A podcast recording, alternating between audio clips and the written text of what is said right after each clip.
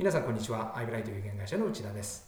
私も経験ありますが、子供の頃、親からよく勉強しなさいと言われました。きっとあなたも同じ経験があるはずです。しかし、その言葉でやる気になりましたか？自分から進んで机に向かって勉強したでしょうか？私の場合はノーです。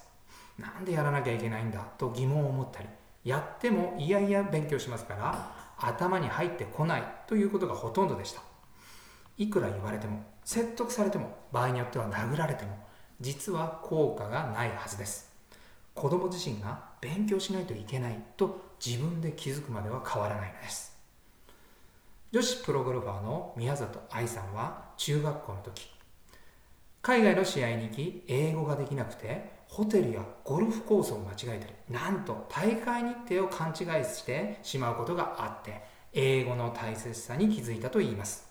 ですから彼女は英語を猛勉強し、流暢に話せるようになったのです。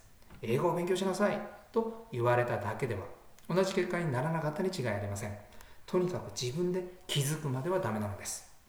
これらの話は保険営業に通じます。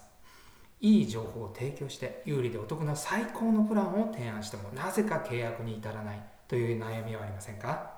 以前インタビューしたトップセールスは面談したほとんどのお客様から契約を預かります。と言っても特別な話をするわけではありません。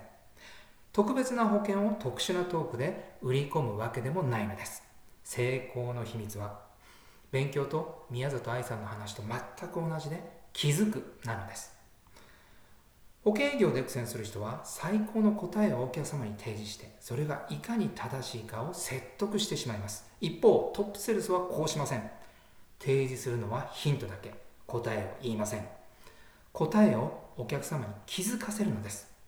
お客様は自分で答えに気づけば自ら行動を起こします。保険営業で言えば無理に売り込んだり強いクロージングをしなくても契約に至るということです。